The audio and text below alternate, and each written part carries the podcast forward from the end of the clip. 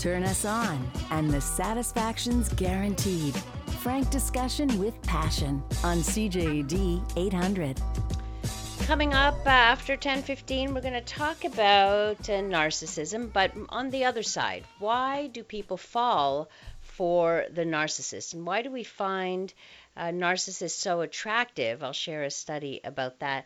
Also looking at empaths. Are you an empath? Well, if you are, you might not recognize it, but you may be most likely to be attracted to narcissists as well. So we'll really look at the other side, as one texter last night asked me to do, and say, I need to talk more about who's attracted to these narcissists. And if you want more information about narcissism, well, we can talk about that too. But first... Calling's not the only way to connect. The inbox is easy and always open at 514-800. So I'm going to answer relationship questions tonight. Every Thursday, we focus on relationship issues, and so the questions, no exception either.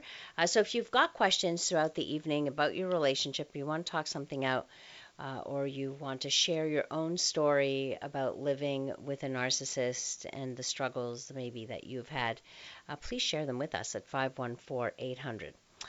I'm at a difficult place in our relationship. My wife is recovering from severe mental illness. I have full guardianship and caregiver now, 7 to 8 years. We are coming up on 29 years of marriage. Sex in our relationship almost non-existent. I love my wife and committed to her. What do I do with all this pent-up sexual frustration? So what happens? I wish there was an easy answer for this, which of course there isn't, because it's difficult when you have a spouse who is ill or who has a chronic illness and who can't or has no interest because they're struggling or what have you. What do you do with your own desires and your own needs? And it's not just sexual needs, but all kinds of needs as well. So this is why it's so important to find support outside of the relationship. Like, there are organizations for caregiver support. I know the CLSC offers caregiver support groups. Like, it's not necessarily going to help you with the sexuality part of it, but at least the support to know and talk to others who have felt this way. Of course, there's always fantasy and self pleasure and all of that you can do, but it's more about the psychological impact as well of dealing with a chronically ill spouse. So I encourage you very much to seek out the support of others who are also in the same position as you are. Can you tell me if it is possible, if we've gotten this one before, by the way, similar, to win over my therapist's heart, which I've only known for 5 months? How can I go about to win her heart? Is it possible between therapist and patient? What does she mean when she says you can ask questions as long as I don't cross the line? So I've talked about this in the past because it's not uncommon when you see a therapist that you maybe find attractive or what have you, or also the fact that you are sharing with this therapist some of your innermost thoughts and feelings, and maybe the one of the first people you actually open up to that degree, you feel that intimacy. But you have to understand it's a one-way relationship. It's not a two-way relationship. We are trained for this. Anybody who crosses that line is barred from the profession. It is against our code of ethics. So therapists do not ever have relationships with their patients. You cannot win over her heart. There's nothing that you can do. You can talk about some of your feelings and you can work through them with her. There's we call it transference and countertransference. Like, that gets worked through in therapy, so you understand that this can be a normal process in the therapeutic relationship, simply because of that the intimacy that you're sharing with, and I mean intimacy, your innards, right? I'm not talking about sexual intimacy here.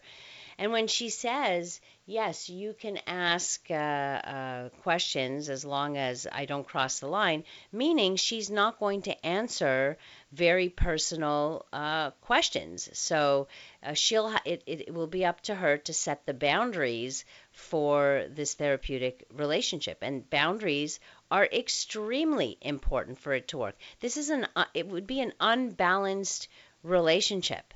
Remember, the therapist is in a position of, I don't want to say of power, it's not power, but is in a different level, because they're not sharing with you their innermost feelings and thoughts. You are only sharing with them. So, and we understand as therapists that our clients are vulnerable. They're in vulnerable positions when they come to us, and it would be absolutely unethical to take advantage of that kind of vulnerability, no matter what. So it is an absolute no-go zone, relationships between therapists and patients. And in fact, there's even like part of our code of ethics, it's like saying a patient is always a patient. In other words, even after treatment ends or what have you, that those relationships are not possible. Other jurisdictions put a time frame on it, like 2 years after the end of therapy, then you can have a different kind of relationship. But that extends even to friendships and things like that. So there are really strict boundaries. Let's see. I am a 28-year-old male who hasn't dated in 5 years. Why can't it go over with the females? I'm down to earth and I'm surrounded by people who love me. I am always rejected. I am a gentleman and the ladies just don't like it. Am I doing something wrong? So, well, it's hard for me to know, but you might be doing something wrong. If this is a pattern, you notice that this is a pattern, then it is absolutely worth looking into. Like, do you get the first dates and then they don't want to see you again, or they dump you after a few dates? Are you maybe coming on too nice? I know it's a horrible expression, but being too nice, meaning a little bit of a pushover or coming off as a doormat. Are you coming on too strong? That could be a possibility too.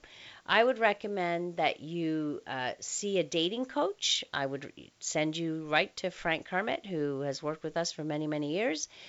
You can find him at franktalks.com. He will pick apart your interaction and tell you where you go wrong, and he'll be able to help you with that. He's been very successful with men especially. So that's where I would go. Coming up, we're going to continue a discussion that we started a while back about narcissism, and I talked more about, I had answered a question for somebody about what is a narcissist and how do you know you're with a narcissist, and then got someone else saying, hey, you only talk about that part, but you don't talk about why people are attracted to narcissists. So tonight on our Relationship Hour, I'm going to talk about just that.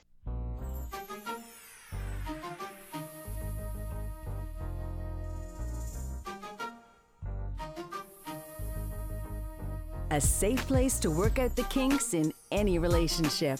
It's Passion with CJAD 800's Dr. Laurie Betito.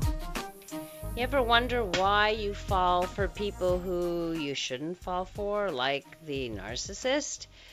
Well, there's a new study out, and according to this research, well, we know narcissists love themselves, but according to this research, hey, we love them too.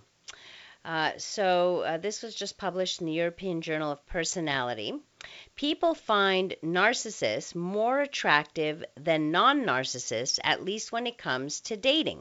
What they did was they did a series of speed dating meetups, so they were able to kind of use the data of 700 different dates, like short dates anyway, and they were asking people to rate all the people they interacted with. So they also asked whether they wanted to interact with each person either in a short-term relationship, like was this just purely for sex, or a long-term relationship. and the results were quite interesting. They clearly showed that in dating situations, people love narcissists, and there were definite correlations between the people that men and women selected for short and long-term relationships and their levels of narcissism. Those with the highest scores on the narcissism scale also tended to be perceived as most desirable by members of the opposite sex. Of course, that's maybe a little bit frustrating for many of us, but is it surprising?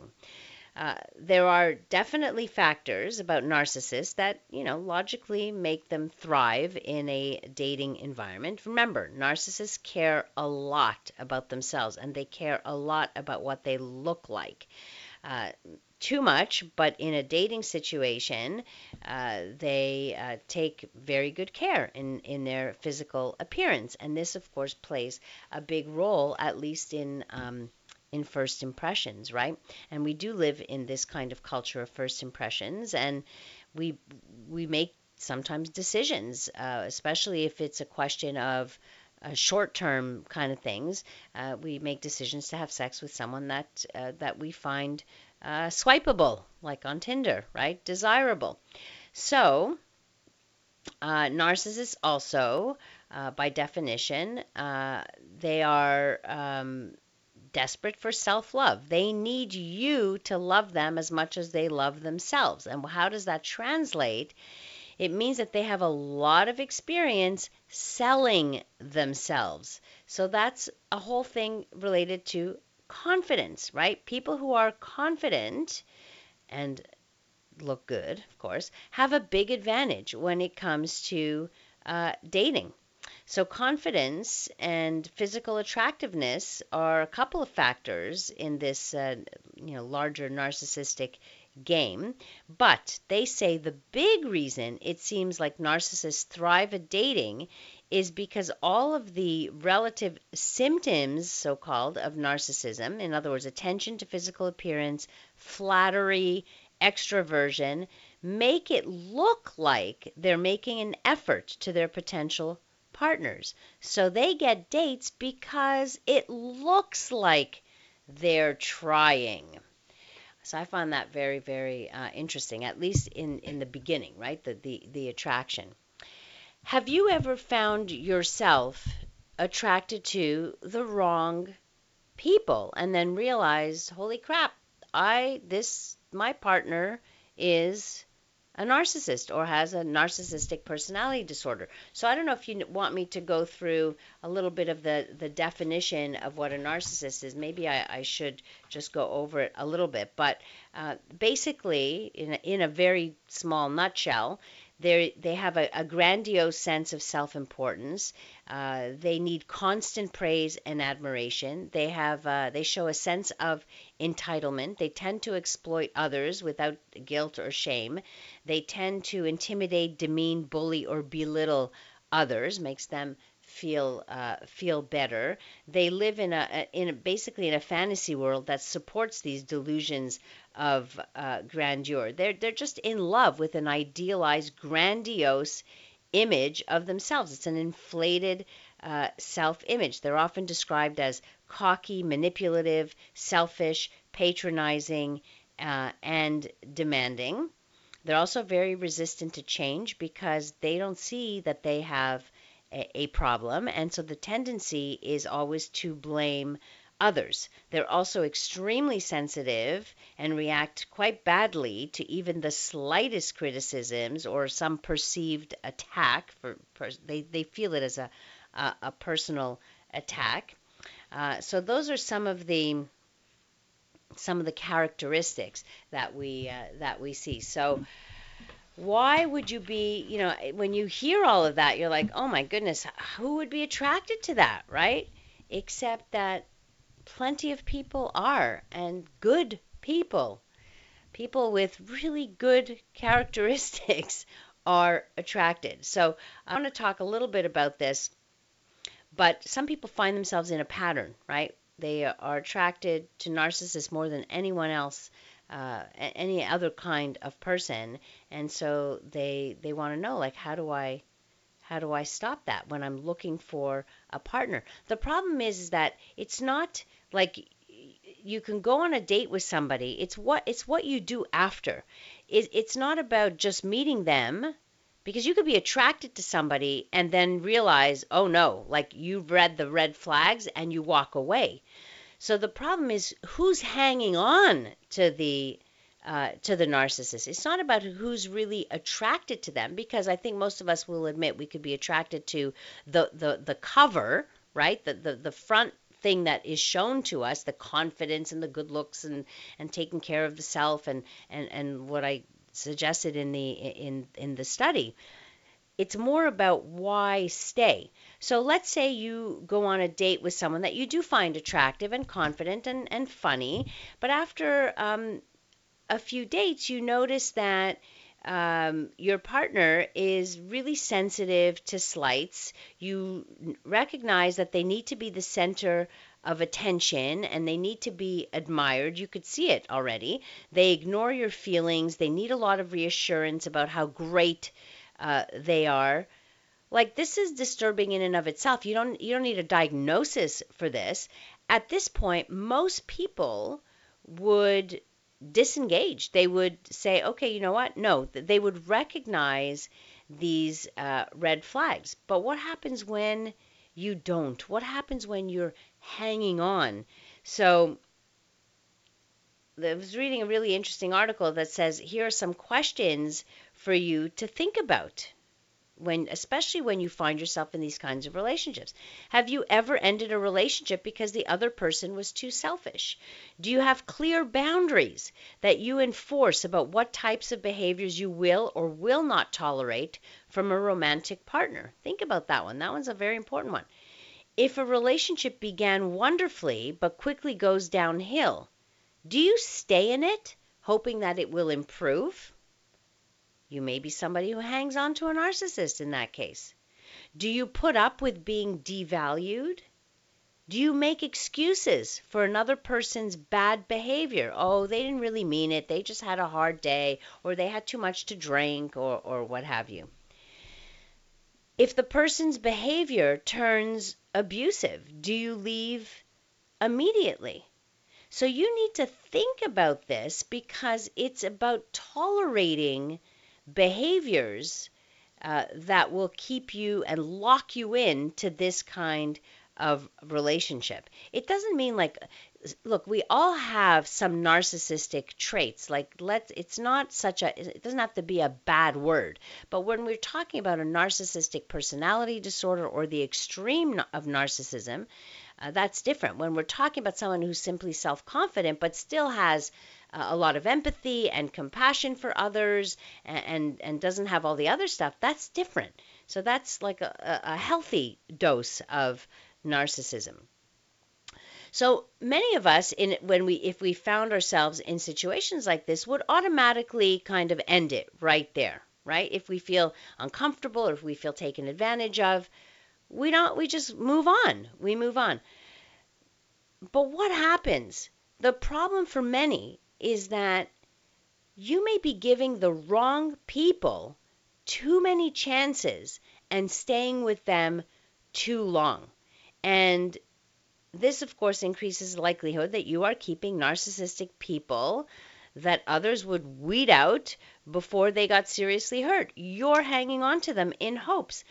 Coming up, I want to talk about who are the kinds of people that tend to hang on. What are their traits? What are their personality characteristics that may lead them to either not recognize some of these things or tolerate bad behavior, or be so hopeful that things will change that they hang on.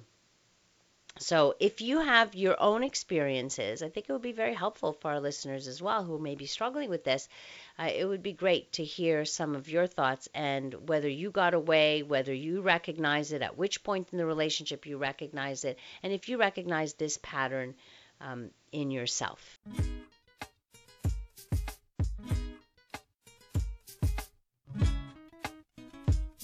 From the pleasure and the politics to the hang-ups and the heartbreak, you're listening to Passion, CJAD 800.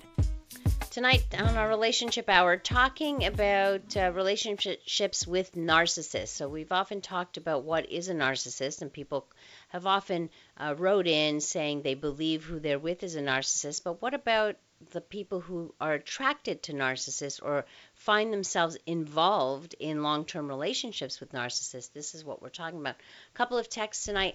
I found myself attracted to a guy, but after 3 months, I noticed things were one-sided. He never wanted to go visit my friends when he stated he did not like them, but it was mandatory for me to visit his. His manners towards waitstaff at a restaurant left me very uncomfortable, even outright embarrassed. I gave him an ultimatum to change or we were done. It turns out we were done that minute. He said to me, the only reason I dated you was I felt sorry for you. See, narcissists won't change because they don't recognize that there's anything wrong with them. They turn it on you. They make you feel bad and they blame you. So this was an attack on you because you slighted him by telling him he had to change and did not accept that. If you think someone you know is a narcissist, how can you ask them if they know? You can't ask the narcissist, are you a narcissist, or whatever it is. They're not, they might say proudly that they are, not that they see that as a problem. That's the problem. So it's up to the others involved with someone who has a narcissistic personality disorder to recognize the signs and stay away, because they are usually very toxic relationships.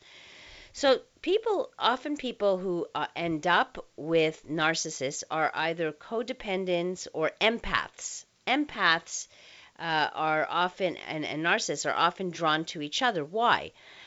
And the empath, which is a good thing, like there's, it's a wonderful quality, because empaths have a lot of compassion and they have a lot of understanding. And the problem is that the narcissist is attracted to them because they thrive on the feeling that someone is worshiping them. The problem is that empaths tend to forgive a lot, and they tend to forgive things the narcissist does over and over and over again. And the result is they end up feeling completely used and degraded. And of course, this is ends up being quite toxic and unhealthy.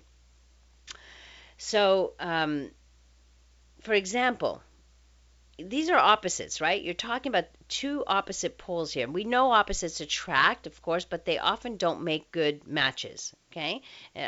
Especially in this case. So narcissists are attracted to people they are going to get the greatest use from. So they will pursue and target empaths because they know this, right? Because they are the opposite. Narcissistic personalities don't have empathy. They thrive on admiration. And empaths are super sensitive and in tune with other people's emotions. They absorb other people's emotions. So, of course, it makes them very attractive to narcissists. So there's Judith Orloff is an author of a book which is really good, and I recommend it, called The Empaths Survival Guide. And she talks about how this is a toxic attraction that is destined for disaster. She says what narcissists see in empaths is a giving, loving person who is going to try and be devoted to you and love you and listen to you. Everything we all want, right? Except a narcissist takes advantage of that. Unfortunately, empaths are attracted to narcissists because at first this is about a false self. Narcissists present a false self. At the beginning, this is what you see. They can seem very charming and intelligent and even giving until you don't do things their way. And then they get cold, withholding, and punishing. Exactly like that texter wrote in. The minute it didn't go, the minute she set a boundary and said, you don't change, we're done, he became punishing by demeaning her and saying, the only reason I dated you was I felt sorry for you. Like, that's just a mean attack, right? And that's the way they get back. So when narcissists are looking for a partner, and they want to hook them in, of course, they will be loving and attentive at first, but that mask does slip, and you have to pay attention. So at the beginning, you only end up seeing the good qualities, right? But narcissists are unfortunately have a lot of contempt, and they see most people as below them. Remember, they have a superiority complex. They think they are better than most people. So once they start to notice their partner's flaws, they start to blame them for not being perfect, right? So the empath's instinct is to fix and heal with compassion. They feel that they can heal with their love and with their compassion. And then they end up blaming themselves, thinking, oh, if I only listened more, if I only said it a different way, if I only gave more. But that never works. So, and to believe that somebody else, if you know empaths, they have the best hearts, and it's hard for them to understand that other people don't have that heart, that there are people in this world that don't have empathy. And you just can't heal people with your love when they have none of that. So unfortunately, it causes a lot of chaos and drama in relationships. And it causes a toxic situation. And they keep reeling them in. Like narcissists use tactics to reel their partners in, often saying things like, "You're right. You deserve better. I'm not a good person," and then gets the empath to feel badly for them, to feel sorry for them, and then to feel like, okay, I think they will change, I just have to be more loving and more compassionate. But then the same thing happens over and over again. These are just hooks to keep them in. Coming up, I want to share with you quickly, there's a listener sent me an article about the lies that narcissists will spew in order to basically keep you in or make you feel bad or what have you. And I'll get to some of your texts as well.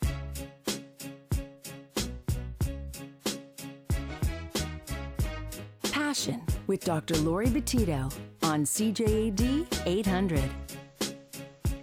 We're talking tonight about the people who are attracted to narcissists, and now I'm looking for somebody sent me an email during the show about the lies that people tell, but now I have to find it, so I'll just have to wait for it, or maybe I'll share it tomorrow.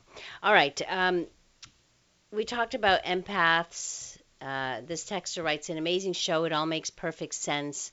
I am an empath and always end up with narcissists, and I think I can change them. Yeah, that's the problem. You cannot change them.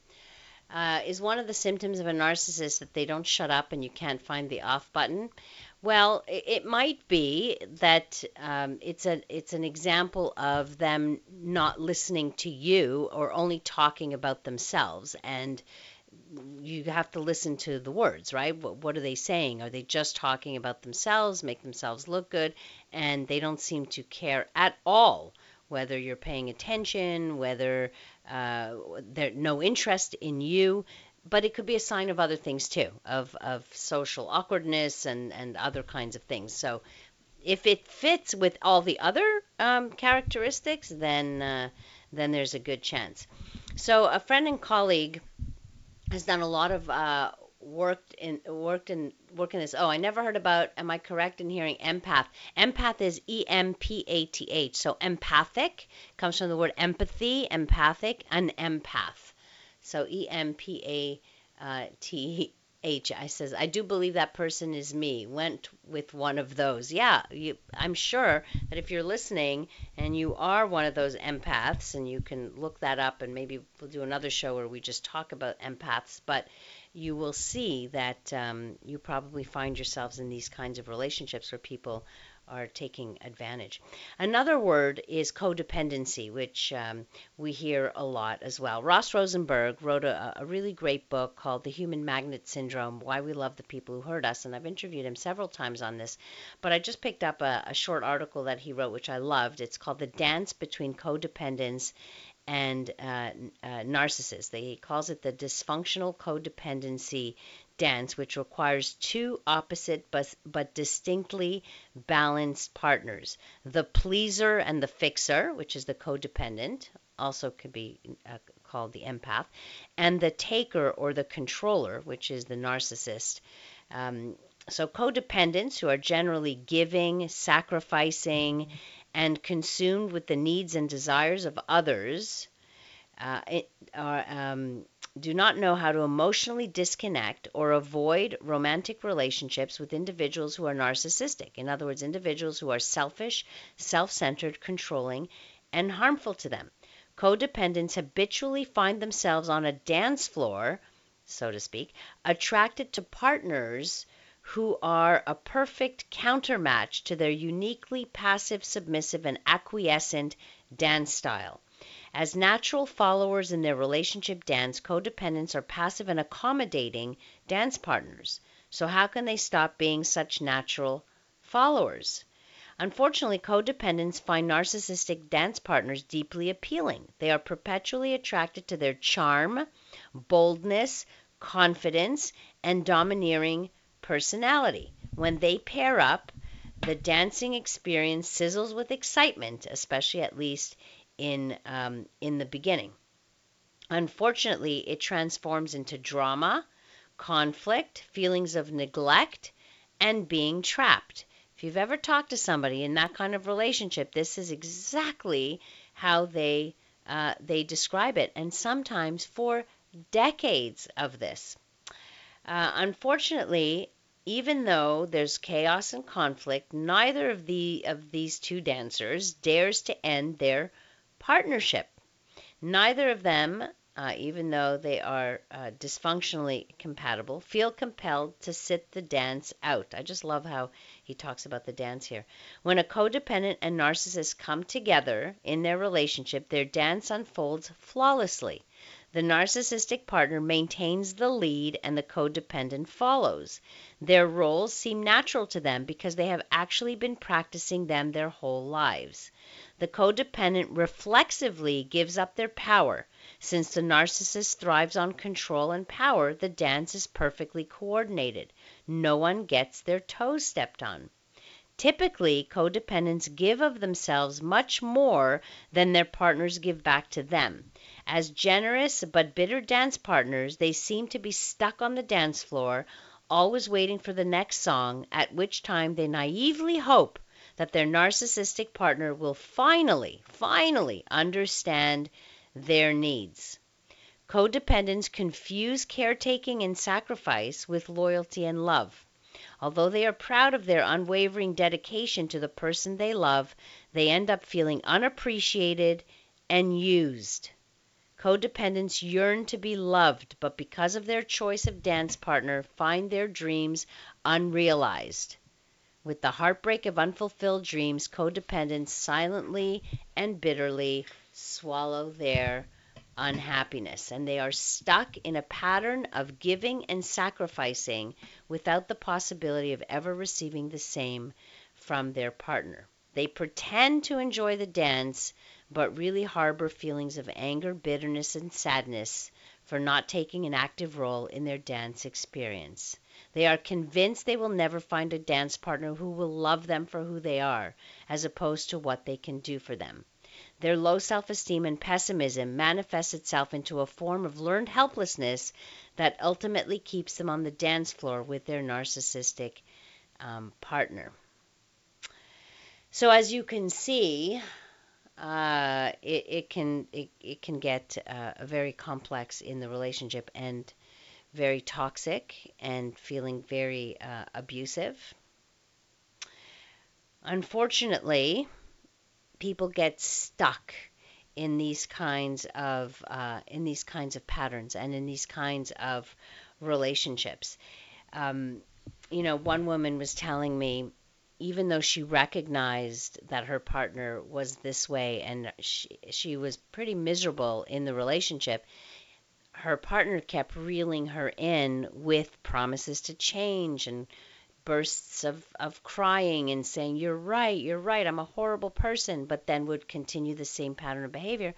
And she did not feel that she could leave the relationship because she had young children, and she was afraid to leave the kids in the hands of her partner because she was afraid of that behavior. Not that he would be a danger to the kids, but that the toxicity of it all. And she was the buffer always, right? So she was afraid of not being able to be the buffer for her kids. So she waited until her kids were independent and all grown up, and at that point left the relationship, but recognized it, although it took a couple of decades before that came to be. So if you find yourself in this situation, getting help and talking to somebody and talking to a therapist would be really, really helpful. A therapist can help you learn how to set proper boundaries, which is absolutely necessary for your own preservation. Thank you so much for staying tuned with me and for your time, of course. Thank you to Chris, our technical producer tonight. You can connect with me on social media at Dr. Laurie Betito or through my website, DrLaurie.com, where you can also pick up all the podcasts of all the past shows and listen to them at your leisure. Just go to the tab that says Passion Radio, and then you'll get all the old shows right there. Coming up next here on CJAD, we bring you the CTV National News. Have a wonderful rest of the evening, and remember to live your life with passion.